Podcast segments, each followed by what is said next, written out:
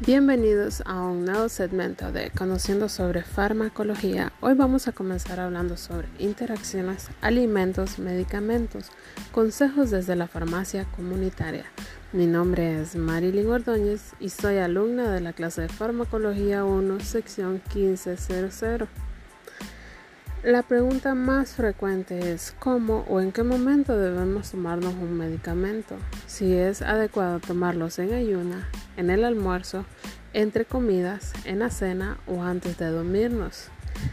Vamos a contestar todo esto a medida vayamos hablando un poco más sobre el tema.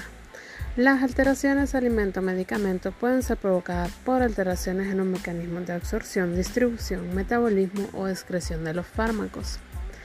Los pacientes de especial riesgo son aquellos pacientes que toman fármacos anticoagulantes o trombolíticos.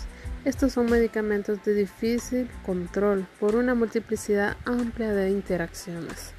Las personas que toman anticonvulsivos, digoxina, teofilina, vancomicina, aminoglucósidos y ciclosporina son pacientes especialmente sensibles. Todos estos fármacos, si no se monitorizan adecuadamente, pueden causar intoxicaciones. Vamos a mencionar una serie de interacciones de ciertos fármacos que podrían tener relevancia clínica. Vamos a comenzar con el acenocumarol.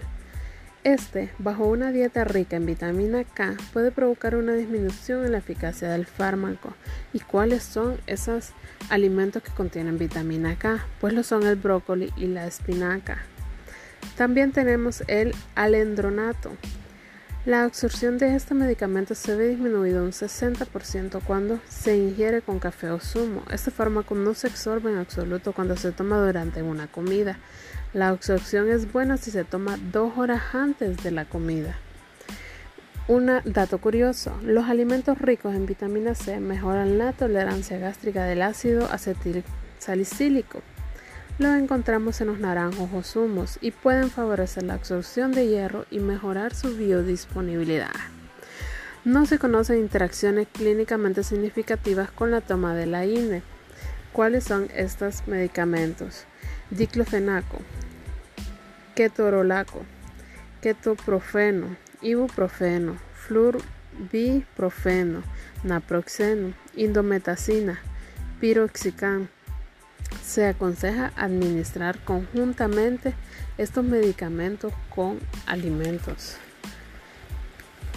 También algunos alimentos que deben evitar los pacientes que toman IMAO y se preguntarán ¿qué es el IMAO?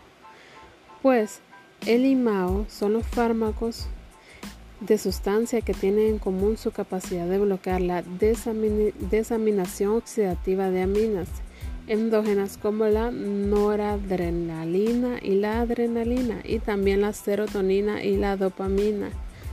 También inhiben la metabolización de la tiramina, histamina, beta-feniletinlamina y trictamina, tanto de origen endógeno como ingeridas a través de la alimentación. ¿Y cuáles son los alimentos que deben evitar? Pues alimentos ricos en aminas biógenas, vino tinto, bebidas alcohólicas, quesos curados, embutidos curados, caviar, embutidos, aguacates, plátanos maduros, chocolate y derivados, el cruchut, el habas, el condimento salsas, carnes fermentadas en general.